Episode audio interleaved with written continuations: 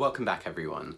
I bring to you yet another episode of Tell a Friend. Now, today is rather a special episode because, firstly, you get to see me, which may be fortunate or unfortunate for some of you. But secondly, what truly makes this a special episode is that we were lucky enough to be joined by legendary journalist extraordinaire Zeinab Badawi, who discusses her recent documentary series, The History of Africa. Her documentary series was released on bulk by BBC News Africa and I truly recommend it. Now in this interview we discuss the filming of that series, the politics of African history, and the global movement to decolonise the curriculum. This is my interview with Zeinab Badawi. Okay, first of all let me thank you for agreeing to this interview. And I wanted to speak with you about your recent series, The History of Africa, which was released on bulk uh, by BBC News Africa just a few days ago. And I was wondering if you could begin by telling me what inspired you to make this series? Well, I should say that yes, it has gone out on YouTube, but 15 of 20 episodes have gone out on YouTube. There are still five remaining, which have to be broadcast on BBC World Television before they can be put online. So you're seeing three quarters of the uh, the series. Um, but very glad to have it on BBC Africa YouTube because it means obviously it can reach a wider audience, including here in the United Kingdom. Why did I want to make this? Well, I uh, studied history as a postgraduate student, so I um, obviously love history. And the main reason that I wanted to do African history is, first of all, I was born in Africa in the Sudan myself, although I've lived in the United Kingdom since I was two. I was born in the Sudan, which is a country which has a very, very rich history. And it always um, troubled me uh, that uh, people from Sudan actually knew very little about their ancient history. And as I explored this theme a little bit more, I realized it was actually something that was true of many Africans, especially those educated in the West, that they didn't know very much about their early history, um, pre colonial history. And so I decided to embark on this long journey of um, trying to really throw light on an aspect of history which has been occluded, and that is Africa's history, pre colonial, and especially told from an African perspective. Now, back in 2017, you called this a Pan African project. Why was it important for you to integrate the different histories of the different regions, and how did you go about doing that? It's a very good question. It's just I found that uh, people would say, Oh, I'm from Southern Africa, so when are you going to make something about Southern Africa? Or somebody says, I'm from East Africa, when are you going to do something about East Africa. And so I say, look, just in the same way that Europeans, regardless of whether they come from Northern Europe or Southern Europe or Central Europe, will see, for example, ancient Greece and Rome as being part of their cultural heritage. And they see that, uh, you know, there is a lot that they have in common with these ancient civilizations. They formed the foundations for European societies as a whole. And I think that that is something that I wanted to see replicated in Africa, that you wouldn't just hug the part of Africa from which you came, but had more of a continental approach. And so the history of ancient Sudan is as much relevance to you if you come from southern Africa. The history of Great Zimbabwe is as much of relevance to you if you come from North Africa.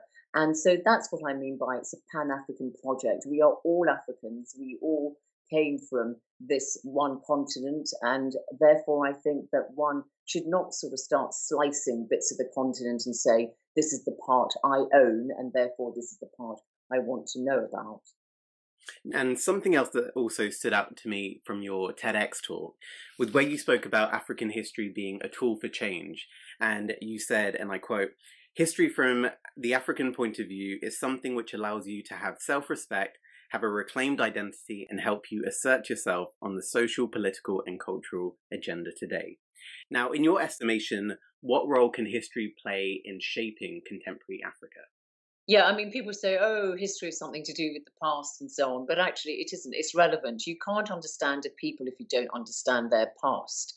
And when you look at the United Kingdom, especially where we're living here, you know, so much of uh, Britain's identity is wrapped up with its history. So it's very obvious that, um, you know, one's identity is linked to their history. That's something which is stating the obvious.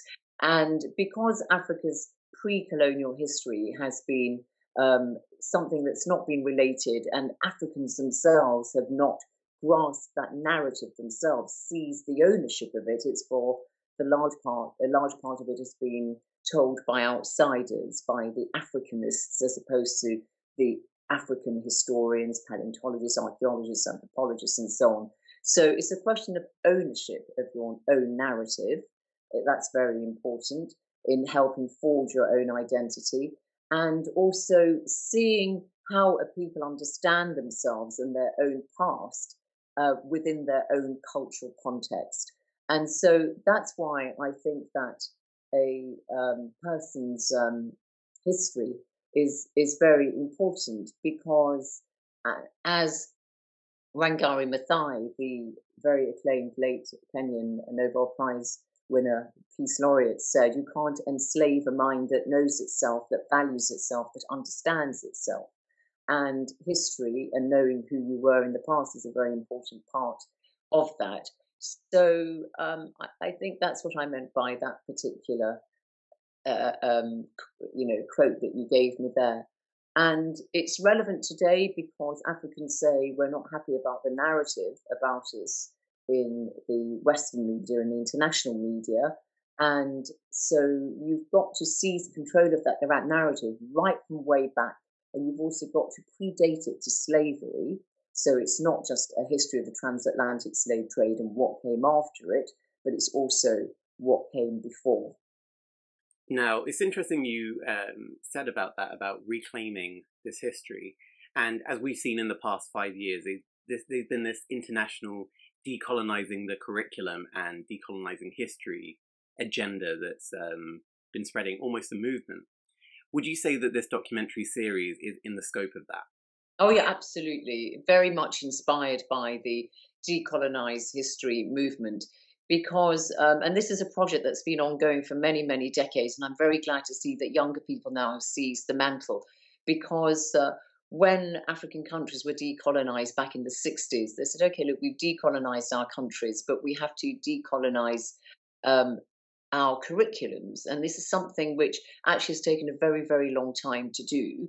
And it still hasn't really been done. If you go to South Africa, you'll still see that a lot of their history is, you know, Jan van Riebeeck turned up in the 1560s in, in, in Cape in the Cape, and uh, uh, you know there is a lot of work to be done about that and and even when you look at um, the role that slaves, the transatlantic slave trade, and the riches gained from that, and how much they contributed to building fine cities in countries such as the United Kingdom, that's still a history which um, still hasn't been properly examined, but it is a movement that's starting. You've seen universities like Cambridge University say, look, a lot of our wealth was based on wealth gained from the transatlantic slave trade. You hear about the movement within cultural institutions um, like the Victorian Albert Museum, President Macron in France saying we've got to have um, objects of art that were taken from Africa um, repatriated. So it is very much part of the zeitgeist, this series, and I see it as being part of this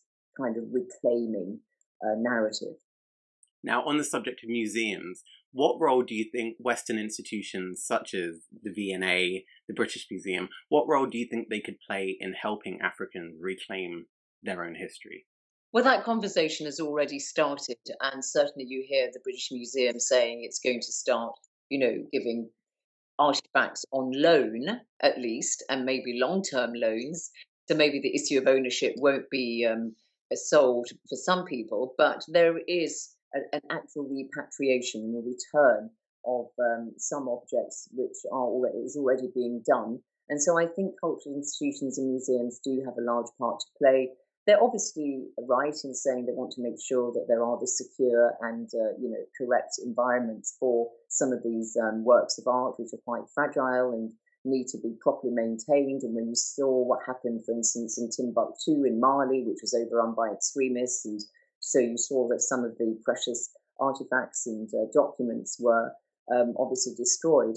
There's got to be a certain amount of security that has got to be guaranteed. So the recipient nations have also got to play their part. But if you take the example of the Benin bronzes, in southern Nigeria. Uh, there is a huge museum that's being built there under the auspices of the Oba of Benin, and he's had very extensive conversations with the British Museum about having some of the Benin bronzes put on display there. So it is a conversation which is fortunately ongoing now. Now, a striking um, aspect of all of this uh, discussion about repatriating artifacts is just how politicized uh, history has become, or maybe has always been. Do you think you can ever truly have an apolitical history? Well, history has always been contested. You're absolutely right. And, um, you know, there is that saying that you have in Africa that uh, when the lions have historians, then the hunters will cease to be heroes. And so often you do have a history which is a narrative that is one of the victors. And uh, the victors in the context of Africa obviously have been more recent years the colonial powers. And so, you know, there is an extension of that in that people say, look, the international economic order is still loaded um, in favor of the former colonial powers and against the Africans. And so when it comes to relating history, it's all part and parcel of this kind of power imbalance which has existed for a long time. And power, of course, is about politics and the maintenance of certain narratives that may suit those who are in power um, is something which uh, one has got to be aware of.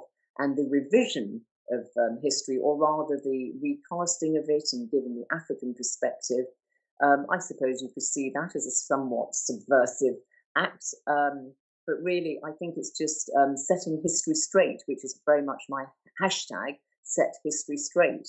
Um, and that's what I'm doing is that these are valid opinions which cast the African historian and other experts center stage and really is testament to the hunger of, of that um, that sentiment whenever I go to Africa and I interview experts there, you know, they, they just want to talk and talk and keep me there. And I have really long interviews because you never see these characters. If you look at these programs, you'll see a whole cast of um, experts and who know their really know their history and um, they are, you know, telling it as they want to. And I've been very much guided by UNESCO's General History of Africa, which is a set of volumes which bring Africa's history from the African perspective and so, if anybody disagrees with what I say, I say to them, well, look, go and take it up with the United Nations Educational, Scientific, and Cultural Organization, because that's really where I base my facts. Now, interestingly, uh, you actually spoke with some of the original uh, contributors yeah. to the volume. What was that experience like? Uh, absolutely moving, especially Mukhtar Mbow, who was the uh, Director General of UNESCO, the first African to lead an, a United Nations agency and um, he was instrumental. He was at, at uh, UNESCO for 13 years, really instrumental in making sure that the general history of Africa maintained its momentum.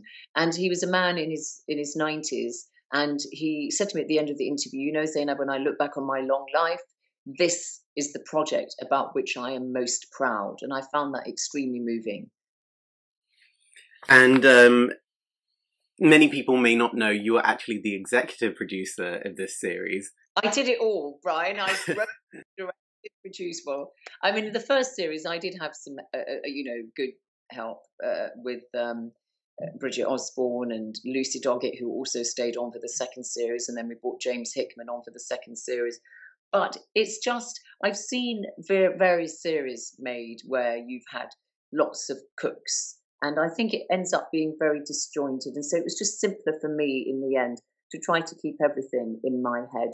And so that's the way I approached it. It was very much a labor of love. It was extremely time consuming, very tiring. We went to more than 30 African countries and off the beaten track, not just, you know, capital cities in plush hotels, not at all. Uh, you know, filming from dawn till dusk, filming with African crews each time because it's very important they also own the, narr- the, the, narrative, you know, in terms of the actual film work. And um, so I, yeah, I think it was it, it, it, was something I felt very strongly about, and therefore I had a very hands-on approach to the whole project. And when you were putting the series together, were you more interested in focusing on the history of the rulers and um, the ruling elite, or were you more interested in the history from below, the history of yeah. the everyday man? Yes, I mean, this is a problem for all history, of course. It's always the rulers that one knows more about because they are the ones who've been recorded. But um, where possible, I tried to make sure that we included not only historians, but also what you might want to call, you know, non-historians, the ordinary citizens of these countries, so that they would also contribute to the programs. Um, but obviously, in terms of the characters that we know about, Queen Nzinga in the Congo, Kimpa Vita in the Congo, um, you know, Kahina in, in North Africa, and Pianki in Sudan, uh, that it is often a history of kings and queens and nobles, the rulers, because they are named. They are the ones who have the physical depictions of them in sculptures or pictures. And so, just as British students will engage with um, British history, Henry VIII and his six wives, you know, there is a large part of um, the road of history to engage people is through personalities, real life characters that you can really um, relate to and see them depicted. So obviously, the, the rulers would be the ones who got more of the lion's share of the coverage. But I would hope that uh, we didn't just concentrate on kingdoms, but also looked at um, you know chiefdoms. It's not just a history of kingdoms because Africa is more than just kingdoms. Now, in the academic community, there's sometimes a bit of academic snobbery towards uh, TV history as it's regarded. Have you had any pushback from the academic community? Actually, no. The academic community have been very, very, um, very supportive. I mean, television is obviously not an academic endeavor. Um, you know, I'm glossing over huge tracts of history in maybe just a minute or two. And some of the subjects I look at are worthy of tomes written about them, and indeed they are. So I don't set out to pretend that I am all inclusive. I didn't visit 54 African countries. I couldn't make 54 programs. So this isn't a history of African countries. It's looking at the regions. And obviously, a lot of these countries didn't exist until relatively recently in terms of history. But I think all I, I aim to do with this history series is to is to inform you about aspects of African history about which you didn't know, to excite your interest so that you will go and find out more, and also hopefully to do it sometimes where it's appropriate in an entertaining and engaging way because it is television and obviously it's a 40 every program is 45 minutes which is quite an investment of time for you young people and so um, it, it couldn't be an illustrated lecture. So there were times when obviously I would do things which were visually rewarding, but maybe argument wise were not so profound, but that's because it is television. So I think the idea is just to say, look, you may hear about um, an aspect of African history, and I've given you the name, I've given you the year, and so on, or the time it happened you want to go and find out more about the Mali Empire and Mansa Musa, for example, uh, I can only spend a few minutes doing that. Now, as a producer, would you say that was one of the most challenging aspects of it, striking that balance between entertaining and educating? Um, yes, although I've been in television for such a long time, but uh, I mean, I, I think that uh, even for complex issues, they have to be told in a simple way. And I don't think that there is any merit in having um, complex topics dealt with in an obscure way. And so trying to do things in an engaging um, way, I think uh, I was always looking for ways of, uh, of human interest, of relaying the story through human interest. So, for example, the first episode about the origins of humankind it's difficult to have a program that's 45 minutes long that's just about you know stones and bones people are not going to watch that and so um, i thought about it very carefully but i did know about the hadzabe community in tanzania very small community who live out of choice out of choice because they want to in a way which is very in tune with nature as hunter foragers in the way that we all would have lived many years ago. And I thought that that would be a good way of illustrating how humans lived as hunter gatherers for most of our history. So, by engaging with this community, it's bringing human interest to something which might otherwise be a bit dry. So, I think that's a very, very prime example. And some people said to me, Oh, you're just going to fall into the trap of um, showing Africa through the in inverted commas, exotic tribe lens, which is so condemned and which we all condemn. And I said, no, I'm not taking them out of context. Within context, if you watch the program, it very clearly states that they choose to live that way and they've been offered um, accommodation by successive Tanzanian governments. And actually, what a fine example they set to all of us who live in this material world where we have much, much more than we really need. I think we could all learn profound lessons from the Hadzabe community.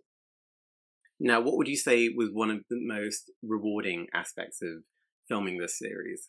You know, actually, I was just talking about the Hadzabe community in Tanzania, who are a community who live in the way that our forefathers and foremothers lived. And I would say that actually I found them to be the most profound and the most the, the thing that had the greatest influence on me, the group of people that had the greatest influence on me were the Hadzabe community of Tanzania because we learn about respect for nature from them. We learn about respect for our fellow community members. They don't have a sense of the individual's rights. It's always balanced, um, you know, against what's good for the community. They, uh, if a mother has a child and she's not well, she can rest assured that other women in the community will help her, you know, look after that child until she's better. There's a clear division of labour. Everybody pulls their weight, and so I found them extremely profound. Um, their diet is a very healthy one. Vegans and vegetarians would not approve of it, of course, but we can't dictate to them how they should live their lives.